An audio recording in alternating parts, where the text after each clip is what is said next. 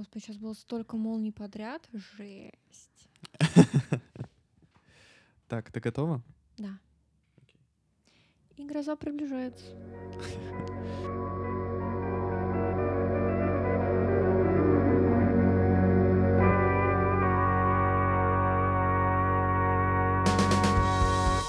Всем привет! Это второй сезон подкаста «Книжный бар». С вами Вика и Игорь. И мы будем собираться снова каждую неделю, чтобы обсудить книги. Но на самом деле я бы хотел начать с новостей нашего подкаста, потому что мы решили немножко изменить формат, потому что тот нас стеснял, скажем так. И теперь мы а, будем рассказывать все еще друг другу про книги, но э, теперь мы будем обсуждать лишь одну книгу за выпуск. Таким образом, книги, ну, выпуски станут немножко короче. Наверное, до часа, мы надеемся. вот. И, соответственно, это позволит нам иногда и гостей приглашать, э, чтобы обсудить как бы книгу более цельно и, соответственно, обсуждать какие-то книги, которые мы оба прочли. И вообще у нас чуть-чуть будет больше времени для чтения и рефлексии, чем обычно. Да? Да. Вот. И сегодня наш первый выпуск мы решили посвятить а, книге Энди Вейера, которая на самом деле, наверное, произносится как Уэр. Зачем ты про это начал говорить? Я не знаю, мне интересно. Это интересно, нет? Это не интересно, потому что это сложно вычислить. То есть это надо найти... Блять, ладно.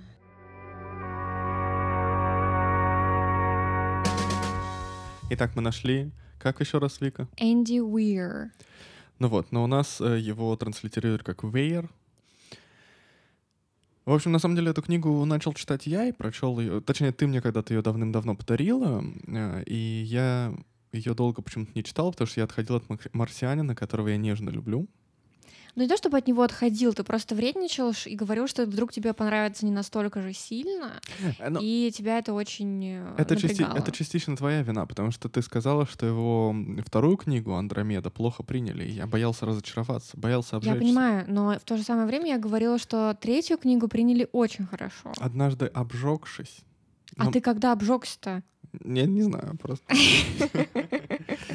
Ну, в общем, и мне она на самом деле очень понравилась. Я писал об этом и в Инстаграме, и в ВКонтакте, если вы вдруг там подписаны и слушаете нас в ВКонтакте, и в Телеграме. Вот. э, И после этого я порекомендовал ее прочитать Вики, и Вика, ты очень быстро прочитала, так что Ну, потому думаю... что ты подтравливал, а пока ты читал все это время, причем он ничего не рассказывал из того, что внутри происходит, просто восклицал, говорил, как классно, как здорово, ничего себе, раздражал меня ужасно, и мне пришлось ее тут же начать читать и отложить ту книгу, которую я в тот момент читала. На самом деле, эм, сейчас Вика будет немножко рассказывать про сюжет, но это довольно сложно, потому что она, он так пишет, что каждая глава кончается клиффхенгером, и по факту вот лучше, чтобы вы ничего про эту книгу как бы не знали, а, потому что она очень интересным образом построена, то есть тебе реально хочется читать дальше и дальше. Да, причем иногда ты как бы можешь видеть, что автор хочет закончить клиффхенгером и хочет, чтобы тебе не терпелось продолжить. Ты это как бы осознаешь, но не то, чтобы испытываешь те эмоции, на которые надеется автор. А в этой книге все срабатывает. То есть действительно хочется немедленно начать читать следующую главу. Но для меня это на самом деле наконч- началось чуть позже. То есть ты прям с первой главы ужасно радовался и хотела дальше читать. У меня вот какая-то ну, мне нужно было немножко разогреться. То есть первоначально я такая, ну окей. А в какой-то момент, да, у меня тоже это все врубилось, и мне не терпелось э, продолжить читать, да, и каждая глава, она начиналась именно вот чем-то таким, боже, скорее, как, как так могло вот все закончиться, там, и так далее. Да, и на самом деле поэтому, если вы вдруг хотите прочитать и ничего не знать об этой книжке, как я читал, например, и мне кажется, как ты тоже читала, то, в принципе, вы можете поставить на паузу наш э, великолепный подкаст, отправиться ее читать, а также я готов вас предостеречь от того, чтобы прочитать хоть что-то на Википедии про эту книжку, потому что я сейчас во время подготовки к э, нашему выпуску зашел туда, и там сразу список персонажей, какой-то основной сюжет, и на самом деле, ну, как бы сюжет ладно, а список персонажей там списком дана, и как бы ты там уже будешь ловить спойлеры, поэтому, мне кажется, это не классно. Да, то есть там лучше вообще совсем не смотреть. Я даже не помню, читала ли я о чем книга, честно говоря. Может быть, там тоже какие-то. В общем, лучше ничего не знать. Это действительно максимально поможет окунуться и получить э, удовольствие. Да, вот. Поэтому, значит, мне осталось сказать, что мы сегодня в, в, в честь одного китайского астронавта, который участвует в книге, будем пить э, китайский чай пуэр, чтобы немножко взбодриться. Вот. И что мы сначала... Ну, Вик, ты, наверное, чуть-чуть расскажешь про сюжет, а потом мы немножко порассуждаем про то, как Энди Уэйр пишет, и даже, наверное, немножко про «Марсианина», потому что это будет чуть менее спойлерно, потому что ну, про это и фильм есть, который многие смотрели, и mm-hmm. всякое такое. Я даже пару слов, на самом деле, про экранизации скажу. Вот. Ну, ну давай, наверное.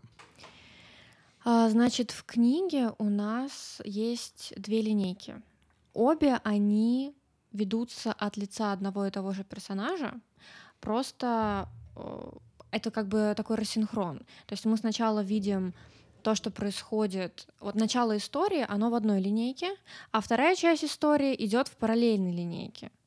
И получается, что это как бы сложновато, наверное, понять, пока ты не начал читать. Я даже не знаю, стоит ли нам сказать, почему эти две линейки. Наверное, не стоит, да? Ну, мы можем лишь сказать, что как бы... Давай, давай с самого начала начнем. Хорошо. То есть с чего Значит, начинается книга? Мы, мы это решили... Будет, это будет понятно, да, мы да. решили, что мы расскажем примерно первые 50 страниц книги, а, потому что, ну, это самое начало, а дальше уже, да, лучше оставить и не погружаться подробно. Значит, э, у нас главный герой, его зовут Райланд Грейс. Собственно, его Райландом почти никто не зовет, в основном его все зовут по фамилии Грейс, поэтому я так буду делать. А, это значит ученый, который э, в какой-то момент написал статью, которая вызвала большие обсуждения, и в основном была принята негативно. А автор э, этой статьи, наш э, Грейс, он э, не согласен был с критикой, но так как-то вышло, что у него настолько бомбануло, что он ушел из профессии, он перестал быть ученым. А ученый он был, он занимался... Э, ну, биологией. Про, ну да, то есть проблемой происхождения жизни, скажем mm так. А, значит, он считал, что вода не является обязательным фактором способствующим зарождению жизни. Да. И получается так, что остальные ученые с ним не согласились, и, в общем, ну что это, эта была... статья вызвала, да, какую-то очень бурную критику, и он на самом деле с ней как бы не справился, так скажем. Да. И получается, о, господи, сейчас так, такая молния была во, во все небо.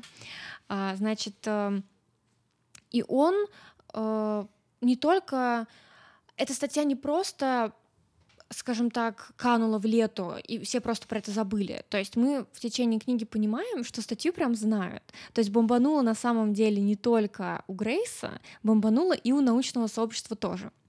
А, ну, это такая просто интересная деталь. И, не знаю, как-то так это прописали, что меня это забавило, когда про это вспоминали. Да. Значит, э, но главное э, то, что он, уйдя из профессии, он решил стать учителем. И, собственно, он учит э, как семиклашек, ну, средняя школа. Ну да, он не просто, старшая. да, учитель естествознания. Нет, он не, не старшей школе. Я и говорю, да, не старший. Mm. И значит, ну, короче, он просто учитель с научным прошлым. И тут он узнает о том, что был обнаружен э, феномен странный, линия Петровой, Обнаружена она была ученым по, имени, по фамилии Петрова. Значит, это первое, но далеко не единственное упоминание русских э, ученых, э, астронавтов и так далее, что на самом деле довольно прикольно. А, значит, линия Петрова это просто линия, которая непонятно, что это за... Ну, как бы непонятно, что это такое. Вроде раньше ее не было, а тут она появилась. Она у нас идет... Это, помнишь? это такой спектр, э, значит, точнее, ну, такой, как, как это сказать? А, излучение в особом спектре, которое да. под стран, по странной дуге идет от Солнца к Венере, по-моему. Да. Вот. И, в общем, и наш герой, он просто видит, что вот ведется какое-то обсуждение, ну, как бы он такой, окей, интересно, но не более того.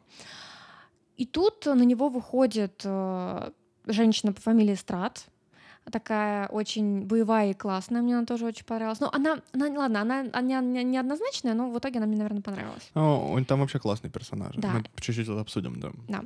Значит, э, и вот эта страта, она выходит на него и рассказывает, как бы, ну и оказывается, что проблемой этой линии Петровой в общем-то, озабочен весь мир. Все пытаются понять, что это. Значит, э, но тут от этой страты он узнает, что на самом деле проблема не только в том, что мы не понимаем природу этой линии. Проблема в том, что Солнце начинает угасать.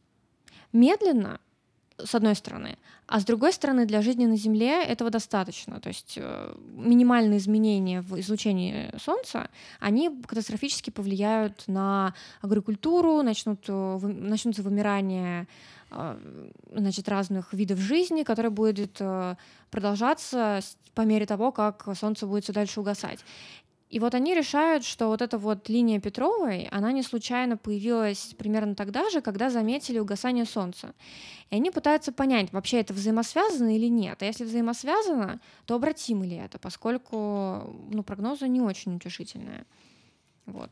И значит, э, и в итоге э, постепенно выясняется, что эта линия состоит из частиц. Частиц, которые движутся, Значит, э, и первоначально их называют точки, потому что вообще не понимают, что это такое. То есть это что-то настолько необычное, с чем люди до сих пор не сталкивались, э, что, что они даже не понимают, это что-то живое или это что-то мертвое, что это вообще.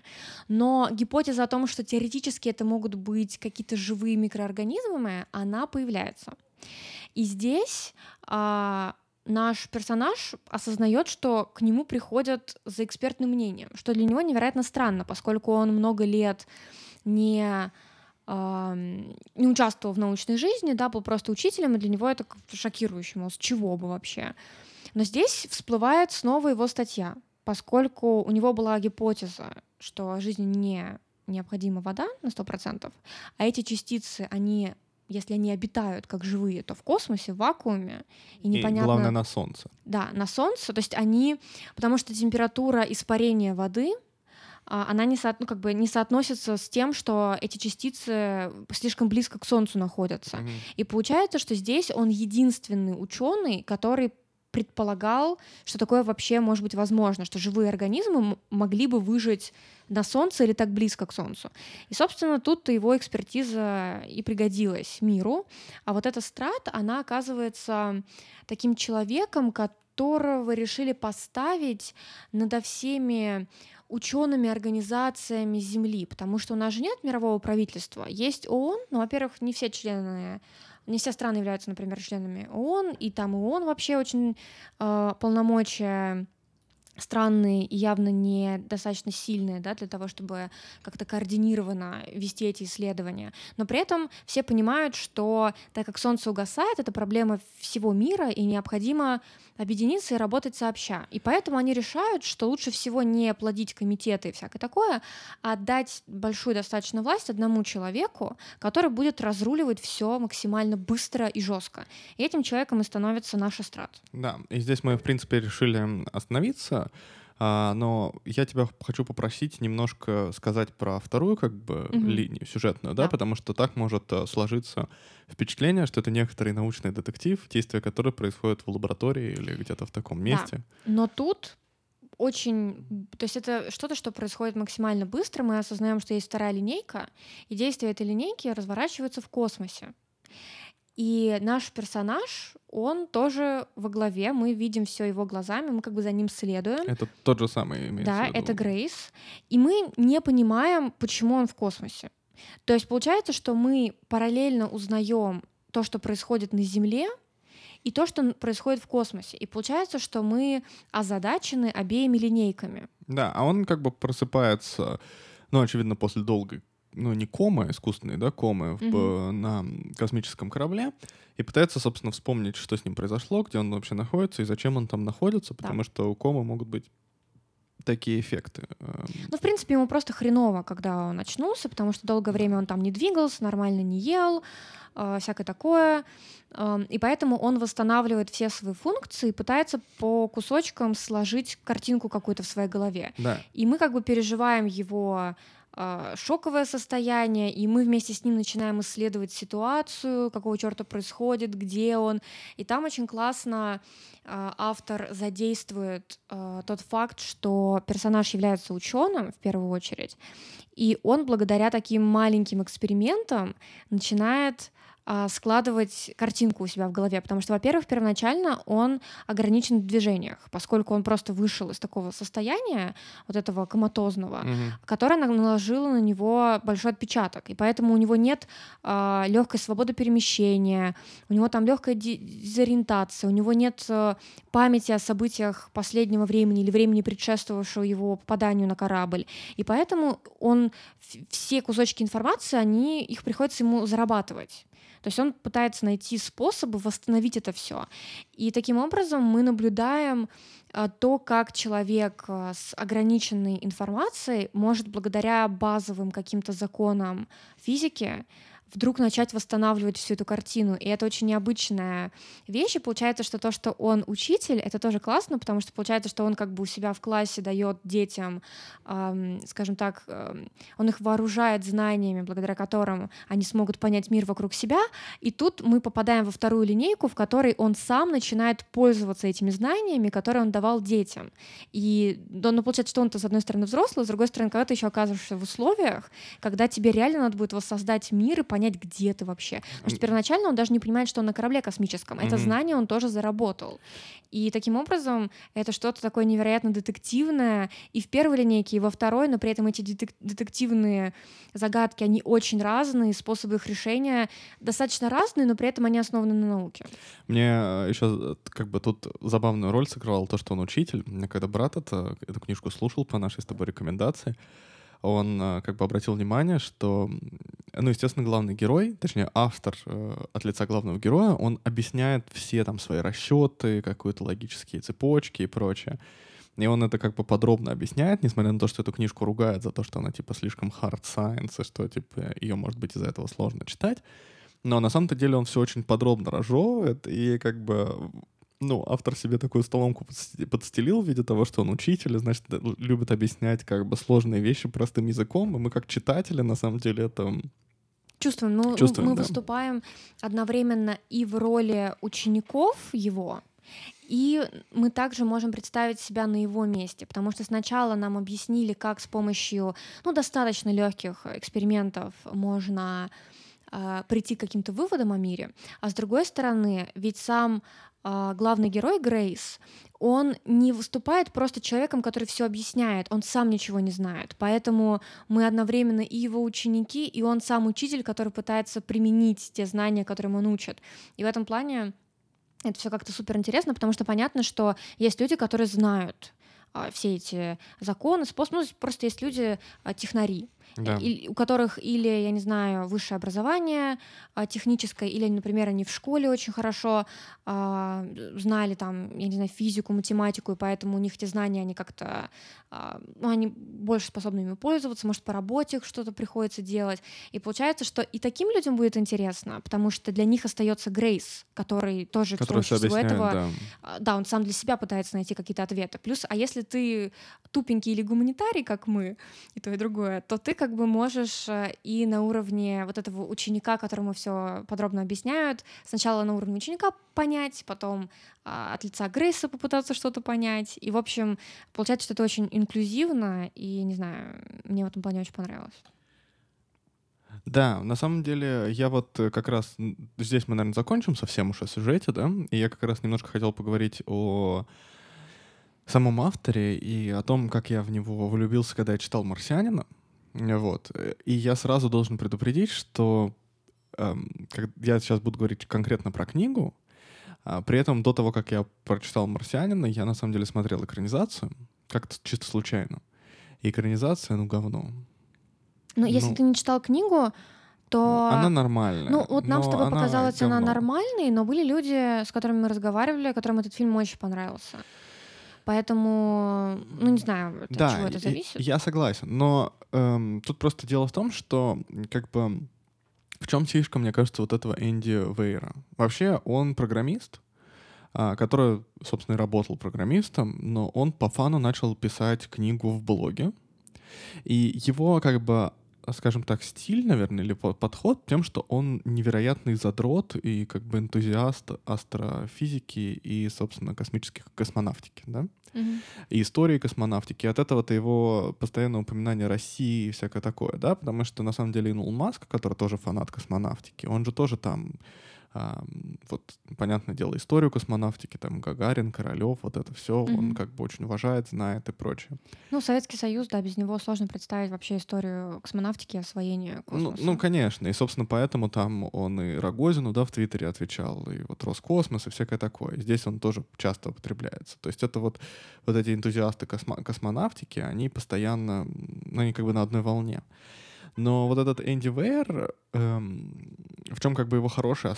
И, и- исходя из этого, даже не хорошая особенность, а исходя из этого, он что делает? Он как бы моделирует э, ситуации. Ну, в «Марсианине», да, всем известно, что там про, да, про персонажа, которого случайно забыли на Марсе. Ну, в смысле, его там бросили, потому что думали, что он умер. А на самом деле он не умер, и он там, ну, как бы пытается выжить какое-то время на, в общем, это как, это космической как базе. Ро- Робинзон Крузо на Марсе. Как Робинзон Крузо на Марсе, да. И мне кажется, одна из особенностей автора в том, что он пытается смоделировать такие ситуации, как бы не в будущем, а, ну, понятное дело, что технологии, наверное, чуть-чуть эм, более развиты, чем у нас. Но Да. имеется в виду, Но они это чуть-чуть... все еще наш мир, который легко узнать и с которым себя легко соотнести. Да, причем эти технологии, они чуть-чуть более развиты, может быть, даже не за счет э, самого развития технологий, а, скажем, за счет того, что, например, просто люди как-то каким-то образом больше денег дают в космонавтику, потому что, например, в том же «Марсианине», ну что там реально более развито? Мы же можем зонды закидывать на Марс? Ну, в целом, наверное, можем. А единственное, что у нас как бы... И, и даже космический корабль, наверное, который долетит до Марса за два года, у нас там, в общем, есть, наверное.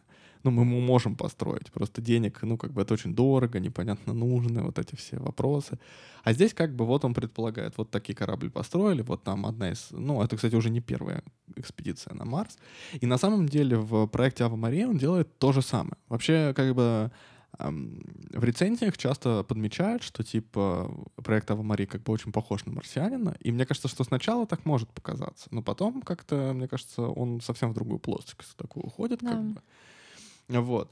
Но вот эта вот концепция того, что он пытается пользоваться как бы научными знаниями и какими-то очень понятными нам представлениями, не используя никаких сверхтехнологий, никакой магии для того, чтобы решать какие-то необычные трудности, загадки и как бы То избегать... есть, как- да, то есть у него нет никакого читерства. Он не пытается придумать что-то, что решит какую-то группу его проблем, чтобы можно было это как-нибудь быстренько описать. Ну, мы придумали новые двигатели. Или, ну, мы открыли какой-то там, я не знаю, материал, который как-то нам помогает, или там, ну, в общем, да, он пытается взять то, что есть, и попытаться придумать, а что вот, как можно использовать существующие технологии и существующую какую-то практику космического исследования, что нужно вот такого чуть-чуть добавить, не придумывая при этом ничего особо нового, чтобы осуществить его идею. Да, и чтобы решить э, те проблемы, которые постоянно встают перед героями.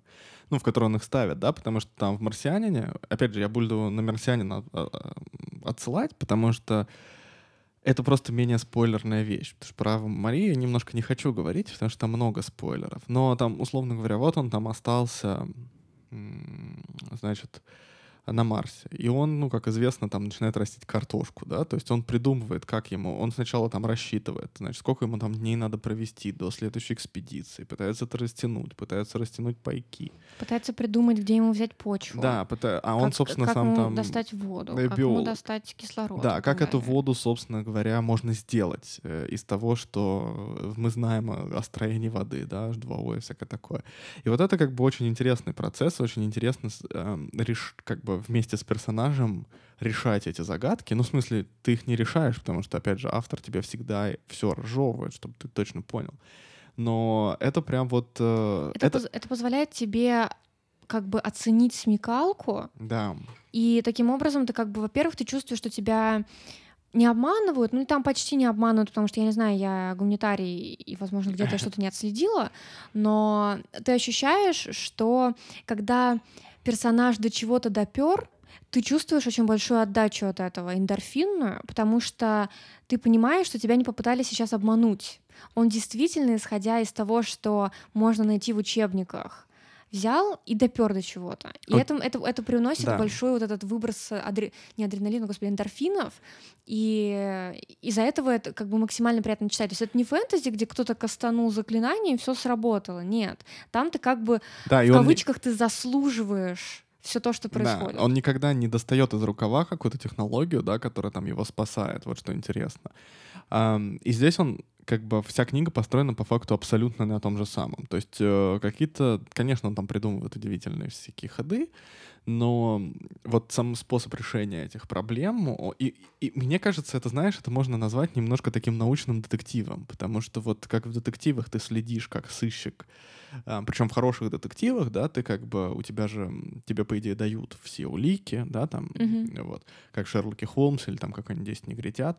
И, соответственно, ты сам можешь пытаться что-то угадать, но потом детектив, он это находит и соединяет это для тебя, и ты получаешь от этого удовлетворение, что чего-то догадался, до чего-то нет.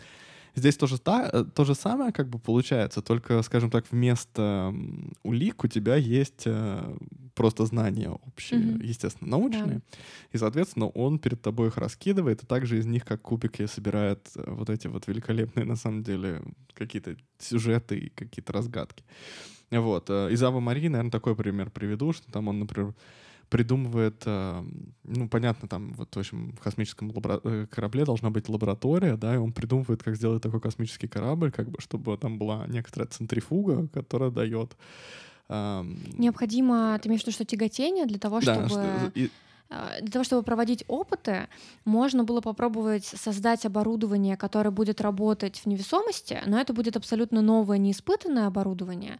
Если же ты возьмешь то оборудование, которое испытывалось тысячи и тысячи раз, ты сведешь ошибки к минимуму. И тогда они решили, что легче придумать центрифугу внутри корабля, чем изобретать оборудование, не протестированное достаточно много раз, потому что у них была задача а, минимизировать все ошибки, оплошности и так далее. Да, ну и тут как бы интересный момент, да, что опять же там в невесомости неудобно по факту работать в лаборатории, и поэтому, собственно, они придумывают, да, как создать э, гравитацию там 1G в, в космическом корабле, ну как, естественно, там превратить, условно говоря, космический корабль в центрифугу. И он как бы показывает, как это можно сделать, и это очень, ну, прикольно, опять же, то есть он берет такую простую идею, как центрифугу, да, а, для того, чтобы создать эту гравитацию, и, соответственно, реально ее делает.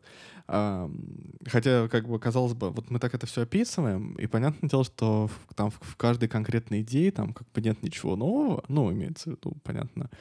А, если ты когда-нибудь интересовался как космонавтикой, там есть же, знаешь, эти проекты там орбитальных станций, которые будут как раз крутиться, Мгм. как центрифуги, за счет этого там создавать там соответственно, гравитацию, туда можно переселить людей. Ну, то есть, понятное дело, что это какие-то все вещи Ну да, потому что я вот э, понятные. про пространство, когда говорила, серия книг пространства, а, там в одной из книг э, описывается такой корабль с центрифугой. То есть, опять-таки, это не что-то супер новое, но с другой стороны, там все равно есть. э, Вот, в, например, в серии книг пространств там есть э, условность в том, что был изобретен новый тип двигателей, который расширил возможности Мгм, людей. мгм. Получается, что нам про этот двигатель особо ничего не рассказывают, потому что он еще не придуман, его же нельзя придумать в книгах, да?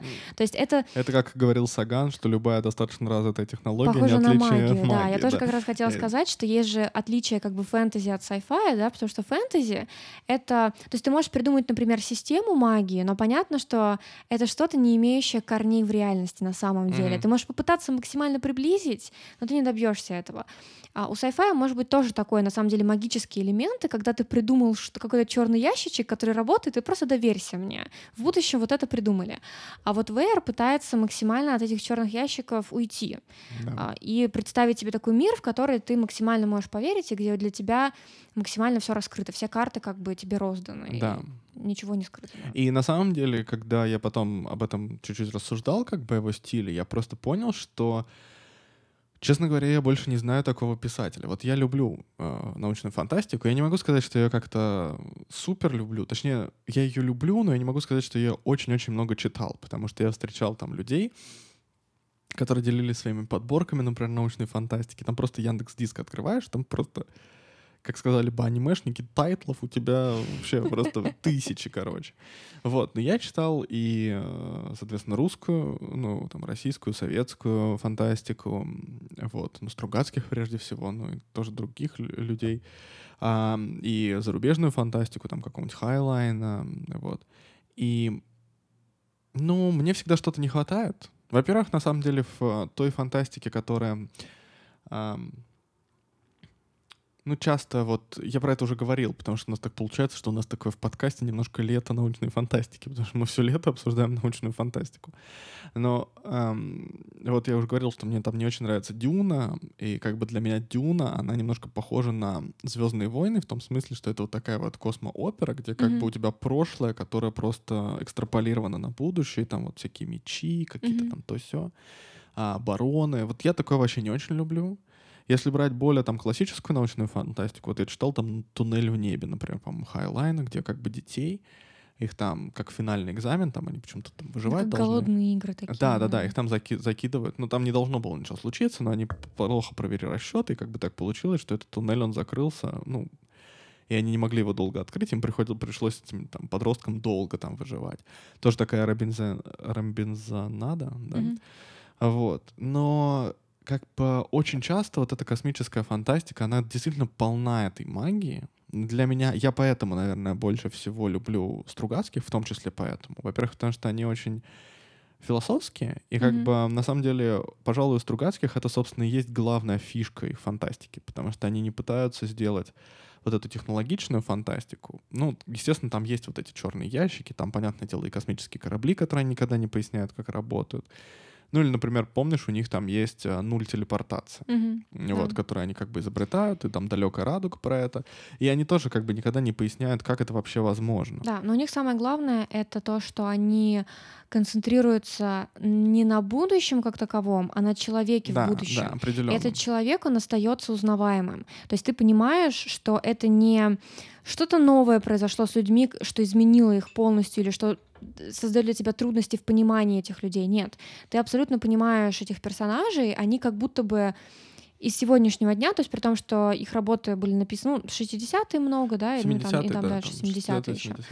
И, в общем, э, и, ну, самое такое интересное, это то, что он, они как бы думают о том, а какие новые проблемы встанут перед людьми, в будущем. Вот если вдруг образуется вот эта э, да. социалистическая утопия, да. еще и космическая социалистическая утопия, мне какие кажется, вообще проблемы останутся у людей? Ну и зачастую, мне кажется, там даже не важно, что это социалистическая утопия, да, то есть там э, за счет ну, там социалистической... есть где важно, есть где менее важно. Ну, они просто убирают вот этот вот как бы киберпанковский налет, да, что угу. человек против общества. То есть там человек, он как бы скорее там самим собой остается наедине, и вот эти вот все проблемы. И мне как бы это очень нравится. А, но, опять же, и, и там вот, как бы там весь этот космос э, или даже просто будущее — это такие декорации, да, для того, чтобы поразмышлять mm-hmm. об этом. И, собственно, понятно, что там за сто лет, да, полдень 22 век, собственно, ну, человек, он не очень сильно изменился на самом деле. Вот. И в этом сила Стругацких, но в этом как бы не хватает немножко вот этих космических приключений, вот этих mm-hmm. вот открытий, mm-hmm. да, вот этого всего. Но мне кажется, что тебе стоит, я тебе уже сто раз говорила, и скажу сто первый, попробовать прочитать или прослушать «Последний астронавт». Да, я помню. Нет, это, это я... такой ужастик в космосе. Я, я помню, это просто к тому, что вот этот Энди Уэйр, он меня чем поразил, тем, что... Ну, это, это к тому, что это чуть-чуть, это, не, это тоже не Энди Уэйр, но это ближе. Mm-hmm. То есть это чтобы у тебя была какая-то более, более широкий спектр. Да, да я потом... мне кажется, можно. Я, я потом и пространство обязательно почитаю, послушаю, потому что ты меня этим заинтересовала. Вот, но э, вот все равно я как бы подчеркну, что это уникальный его стиль, да, вот это вот э, очень большое внимание не, даже не к технологиям, а точнее как бы к технологиям, которые не перерастают в магию. Вот это как бы это совершенно такое, уникальная Это вещь. интересно, потому что если мы говорим о Робинзонаде, то это выживание в природе, а он а, рассказывает то же самое, но это выживание с помощью технологий. То есть он не э, раздевает да. человека, он не лишает его всех достижений науки, которые случились там за 20-21 а, а он, век. наоборот, его кидает в условия, да. да, где эти все достижения и знания становятся еще более да, важными. Но тебе да. нужно выжить чаще всего в одиночку там, или в ограниченной какой-то компании, да, а, с помощью вс- всего того, чего добилось человечество, да, и более да, того, да. эти люди, они носители знаний, которые позволяют им воспользоваться этим. Потому что, например, если бы я оказалась в таких условиях, я бы не смогла всем этим воспользоваться. То есть это круто, что человечество добилось таких высот, но я к ним не совсем имею отношения. А у него как бы есть человек, который имеет отношение, хотя бы потому, что он понимает, как это, черт возьми, работает. Это были такие мемы, знаешь, э, ну, есть там литература про попаданцев, да, что которые там попадают в прошлое, что они там чему-то учат, и там были всякие такие мемы, что если я попаду, попаду в прошлое, я ничего не смогу не Да, я помню, как я у Марка Твена в детстве читала «Янки при дворе короля Артура» и думала, что я буду бесполезна вообще. Да. Вот. Эм, вот. И на самом деле э, он, мне кажется, совершенно еще потрясающе пишет Энди Вейр, потому что, мне кажется, я дня за два или за три прочитал эту книжку. Ну, в смысле, да. мне кажется, мог бы за вечер прочитать, но просто я себя ограничил. Есть еще, есть еще просто жизнь за пределами, к сожалению. Еще, еще спать иногда нужно, вот. Я себя этим в основном ограничивал. Э, вот. И здесь бы я на самом деле хотел немножко вернуться, наверное, напоследок э, к экранизации. И как раз вот подвести черту, почему мне не понравился «Марсианин» как экранизация. Потому что как бы вот эти все великолепные там расчеты именно а, действительно, как, как, вот, как в детективе, когда тебе доктор Ватсон да, полностью раскрывает, как, ну, точнее, Холмс доктору Ватсону рассказывает вот шаг за шагом, как он пришел к тому или иному вещи, э, к той или иной вещи. Вот э, в кино это пришлось как бы вырезать. То есть там, я помню, Мэтт Деймон под какую-то музыку что-то мастерит, и, в общем, он даже как-то это чуть-чуть объяснил, но он настолько чуть-чуть это объяснил, там, я буду добывать воду. Но в книжке он как бы ведет специальный журнал, где он как бы этот журнал — это просто разговор с самим собой, где он как бы высказывает теории и потом их проверяет и отчитывается перед собой же от результатов. И получается, что он себе сначала ставит задачу, он говорит, так, мне нужно понять, э, для, для того, чтобы выжить, мне нужно делать воду. Как? Не знаю, но сегодня я уже протер панели от пыли, этого достаточно, лягу спать. На следующий день он возвращается и говорил, так, я вот что придумал. И он как бы шаг за шагом тебе рассказывает, как он доходит до этих мыслей, и в результате получается и очень живая, и очень интересная картина. А в фильме это все было вырезано фактически. Да, но на самом деле, с одной стороны, понятно, что это неизбежно. Поскольку, да, это неизбежно. Э, кинематограф, да, он обладает таким визуальным языком, который, э, разумеется, отличается от языка литературы. Но здесь мне кажется, что талант э, режиссеров и сценаристов состоит в том, чтобы этот э, язык перенести, то есть передать то же самое, но с помощью другого языка. И для этого нужен талант, нужна изобретательность, нужно вот это владение киноязыком. И мне кажется, что для меня не хватило, потому что вот это вот перенесение в визуальный язык, оно слишком объединило первоисточник.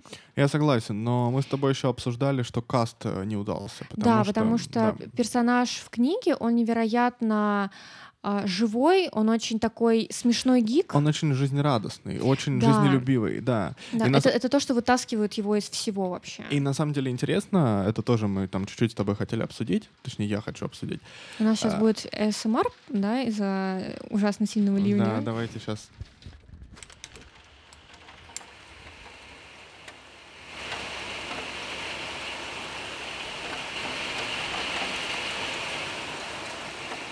А, да, насладились звуками природы на зимой. У нас просто начался ужасный ливень. Вот, очень. А, о чем мы? Говорили а, о жизнерадостности. Да, я хотел, я хотел еще обсудить, что как раз эм, Брэндон Сандерс, ты, ты во время подготовки к подкасту нашла, что у него есть какая-то, какое-то ревью, то ли на проект Ава Мария, то ли просто на Энди На Ава Марию на 4 минутки. А. Он, он иногда такие маленькие записывает. О, у него просто на Википедии, если зайти э, ну, в, в, на статью Энди э, Уэйра, значит, э, там есть как раз мнение Бренда Сандерса, что он говорит, что... Брэндона Энди... Сандерсона. Брэндона Сандерсона, да. Вы, наверное, многие его знаете, потому что он сейчас очень-очень известный фэнтези-писатель. А, он пишет, что Энди Вейр твердо э, пишет оптимистичную фантастику, даже если он пишет про довольно ужасные обстоятельства. И это, мне кажется, правда, потому что еще помимо вот этого вот внимания к там, науке и к деталям, мне кажется, очень большая как бы прелесть, на самом деле, его произведений заключается еще вот в этих персонажах, потому что за ними очень приятно наблюдать.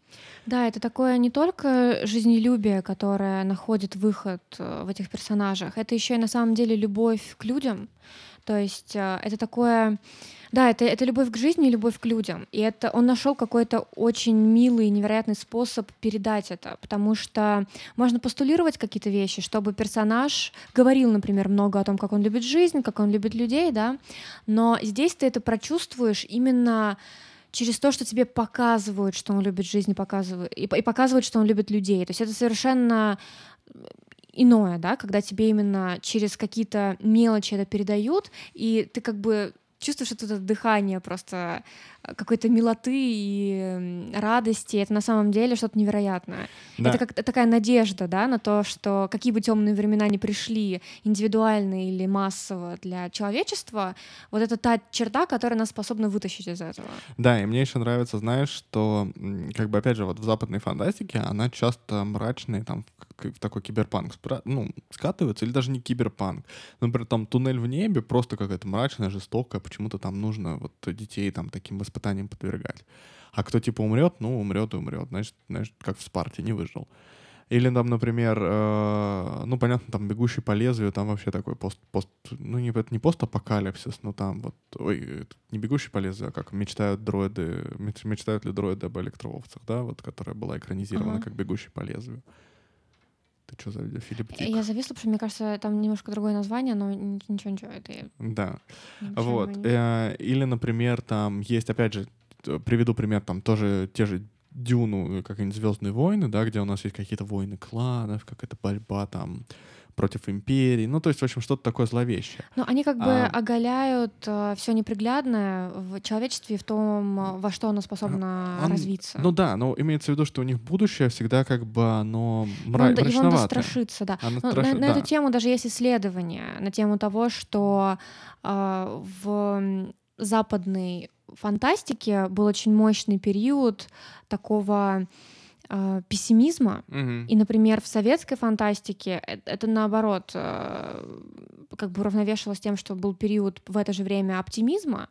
Вот, и поэтому многие какие-то классические фэнтези-работы, они просто духом времени пропитаны, и поэтому, да, они такие не очень веселые. Да. Сейчас это на самом деле уже не так. Сейчас появляются работы, которые это уравновешивают, но не знаю, проводилась ли какая-то аналитика прям современного ну, фэнтези. Нет, скорее всего, проводилась, но тут это я как раз вот э, хотел добавить к его любови как бы к человеку, да, что он, опять же, как такой вот эм, космический гик, ну, гик, э, значит, космонавтики, это же вот э, еще в 60-х была вот эта идея, вот это вот pale blue dot, да, про там бледная голубая точка, всякое такое, что вот человечество как бы перед космосом оно едино, и вот что в «Марсианине», что в «Ава Марии», он все равно проводит эту идею, что человечество как бы еще и объединяется перед... Да. Там, кстати, а, вот мы пока упоминали, да. что говорится не только о американских э, ученых и космонавтах, там и о НАСА, но еще и речь идет о Роскосмосе, да, о российских да. космонавтах, но на самом деле еще там большую роль играют э, китайские ученые космонавты. Да, вот. И поэтому последние, ну и на самом деле вообще международное научное сообщество, потому что они там летают и по Европе, и по Азии. И да, а говорил ты это все к тому, что Деймон не смог это все отразить, на наш взгляд. Да, он какой-то мрачный. И на... Он еще как будто бы недостаточно молод душой, скажем так. Он немножко на батю похож. Он похож, между прочим, немножко на, своего друга. Как его зовут? Бен Аффлека? Да, который вот вечно с э, угрюмым лицом. Ну нет, он, понимаешь, но... он пытается играть. Я вижу, что он пытается, но у него не выходит. У него как будто нет, бы сама суть не мне, подходит. Я говорю, что мне кажется, он немножко внутренне похож а, на Бен Аффлека. Да, что, что он mm-hmm. как бы чуть-чуть в нем есть усталость. Ну, блин, вот я, я как-то не совсем с этим согласна. Ну, может быть, я просто прочла это иначе, но мне показалось, что он немножко батя. Ну, а да. наш персонаж, вот, марсианин, он не такой. Он очень, он очень тролльский. И, и, и в связи с этим мы все-таки там, да, как бы не, не о марсианине говорим. вот, э, опять же, во время подготовки к подкасту ты прочла, что планируется экранизация проекта Ава Мария с э, Гослингом. Да, но если не сорвется ничего, но я теперь, я теперь жду, надеюсь, что Райан Гослинг останется Но- в проекте. Но сценарист будет тот же. И Я хотел тебя спросить, не опасаешься ли ты этой экранизации? Вот после всего того, что мы говорили, после этого внимания к деталям, Мгм. это раз. И после вот этого вот эм, как бы внимания к персонажам. Я опасаюсь из-за того, что, как мне кажется, из того, что я видела, «Марсианин» не получил отпор. Не было отпора плане того, что надо было сделать немножко иначе. И дело не в том, что я хочу, чтобы картину засрали, но мне кажется, что какая-то конструктивная критика нужна для того, чтобы они, вот они двигались вперед. Я не знаю, по-моему, тогда еще не было написана третья книга, но имеется в виду, что из-за того, что они немножко не осознали, что не заиграло, они могут пойти по тем же рельсам. Но мне кажется, что если Райан Гослинг, а он талант, сможет э, хорошо сыграть персонажа, то, возможно, это сможет немножко перебить э, более бедный сценарий. да, знаю. наверное. Но мне кажется, что, опять же, Гослинг больше подходит к персонажу вот Грейса, да, потому что Грейс на Да. самом деле чуть более мрачный, такой Мгм, вот мгм. как бы Он другой. драматичный. Вот он да, именно, да. Он, не, он не написал еще одного такого персонажа с другим именем, он все-таки сделал их разными. Это тоже очень классно, потому что это то, чего я опасалась, когда начинала читать. Ну, даже не то чтобы опасалась, потому что мне очень понравился персонаж из «Марсианина», но я даже немножко ожидала по началу книги, что будет вот сейчас придет э, этот же самый человек, просто теперь его будут Да. звать Грейс. Но нет, он другой. Но на самом деле Он в, «Марси- в «Марсианине» э, он сделал прикольную штуку, что в какой-то момент там тоже перемежаются события Земли и, значит, вот э, в на Марсе. И там в какой-то момент, ну, естественно, вся Земля следит за тем, как, Мгм. в общем, Как он Марк выживает. Уотни выживает, да. И в какой-то момент приглашают психолога, который готовил космонавтов к ну, этому полету, и Мгм. она как раз говорит, значит, в эфире радио, что, дескать, Марк Уотни его отчасти отобрали в том числе из-за его личных качеств, потому что он никогда не теряет оптимизм, потому что он такой клей, который склеивает эту команду, он там шуткует, он как бы вот такой душа компании. И забавно, что как бы вот Энди Вейер, он сам заметил этого. Он- то есть он, он очень хорошо осведомлен о, о том, какого персонажа он написал. Как бы это иронично не звучало, да, в том смысле, что, естественно, автор типа осведомлен о том, что он написал. Но мне, это, это не всегда так э, бывает. Мне кажется, это иногда- может родиться, и ты не до конца это осознаешь, Да, пока ты да, в потоке да, пишешь. да. Но мне кажется, что это знаешь еще из-за чего может быть? Как ты говорил уже несколько раз, что он энтузиаст э, вот этого освоения космоса и, возможно, даже вот именно полетов к Марсу конкретно. И ведь когда проводятся вот эти тестовые подготовки, помнишь, когда там людей изолировали мгм. на долгое время, чтобы посмотреть, способен ли вообще человек в замкнутом пространстве, в ограниченной группе не свихнуться. Да. И тогда же вот тоже, ну вот это все, ну не просто так это все проводилось, это как бы ведет к исследованиям, которые должны помочь отбирать команду, которая справится не только с техническими заданиями, но и справится вообще с выживанием и сохранением Нет, коне- конечно, разума да. во всем этом. Поэтому, наверное, он еще вот этого начитался и подумал, а какой должна быть команда и про кого из них он хочет написать. Да, ну, наверное. но это, это очень умно. Слушай, даже «Марсианин» — это его как бы первый роман, да, который он просто в блоге писал. Да. Это как бы очень вот умно. И здесь он, да, действительно, он сделал как бы похожего, но немножко другого персонажа. Мгм. Вот, но что я хочу сказать напоследок, что я думаю, что мы примерно все обсудили. Да. Вот, э, там был, значит, русский персонаж. Как ее звали? Илюхина. Илюхина, вот. И они, значит, там во время подготовки к полету там знакомились и э, пили что-то. Естественно, русский персонаж. Ну что пьет русский персонаж? Водку. А, и мы что, решили... ми- что меня раздражало, потому Это- что она все время бухала. Я Это не, да. Я не думаю, я почти уверена, что космонавты столько не пьют еще и а, во время там подготовки и всякого обучения. Нет, такого не может быть. Зато она очень жизнерадостный персонаж. Она жизнерадостная, смешная, неунывающая. Вот. Да, это было И мило. в честь этого мы решили, так как у нас э, сегодня премьера второго сезона, э, мы решили что-нибудь выпить такого крепкого, как русские. Почти люди. вот. Ну, это не но- очень русский Но напиток. но- Водки, водка у нас не, не нашлась, но у нас есть э, коньяк э, русский, просковейский, родом из Пятигорска. И мы... Пятигорск рождает много хороших да, вещей. и это такой, мне кажется, очень советский напиток, поэтому вот за новую премьеру. Ух, ты готова в космос? Вот так. А, просто мы не помним, что пил Грейс, поэтому мы пьем китайский чай и русский коньяк. Мне кажется, что он пиво пил, нет? Ну, пиво пил, да, но он говорит, ну, пиво как-то скучно, но сейчас не по Да. Ну и мы не американцы, поэтому... А Вот. Вот так, значит. Ну, тогда до следующего раза. Да, до следующего раза. Ну, все, подписывайтесь. Читайте книгу, она классная. Она очень классная. Вот вы реально не пожалеете, И- серьезно. И начитка, говорят, хорошая. Поэтому вы можете ее либо прослушать быстро, либо прочитать за пару дней и просто не оторвать. С, с Да. ушами вообще погрузитесь туда. Мгм. Вот. И подписывайтесь на нас эм, на Инстаграм, на Телеграм, на группу ВКонтакте. Мы там иногда публикуем что-нибудь. Ну, я публикую в основном что-нибудь, но тем не менее. Все, всем пока. Пока.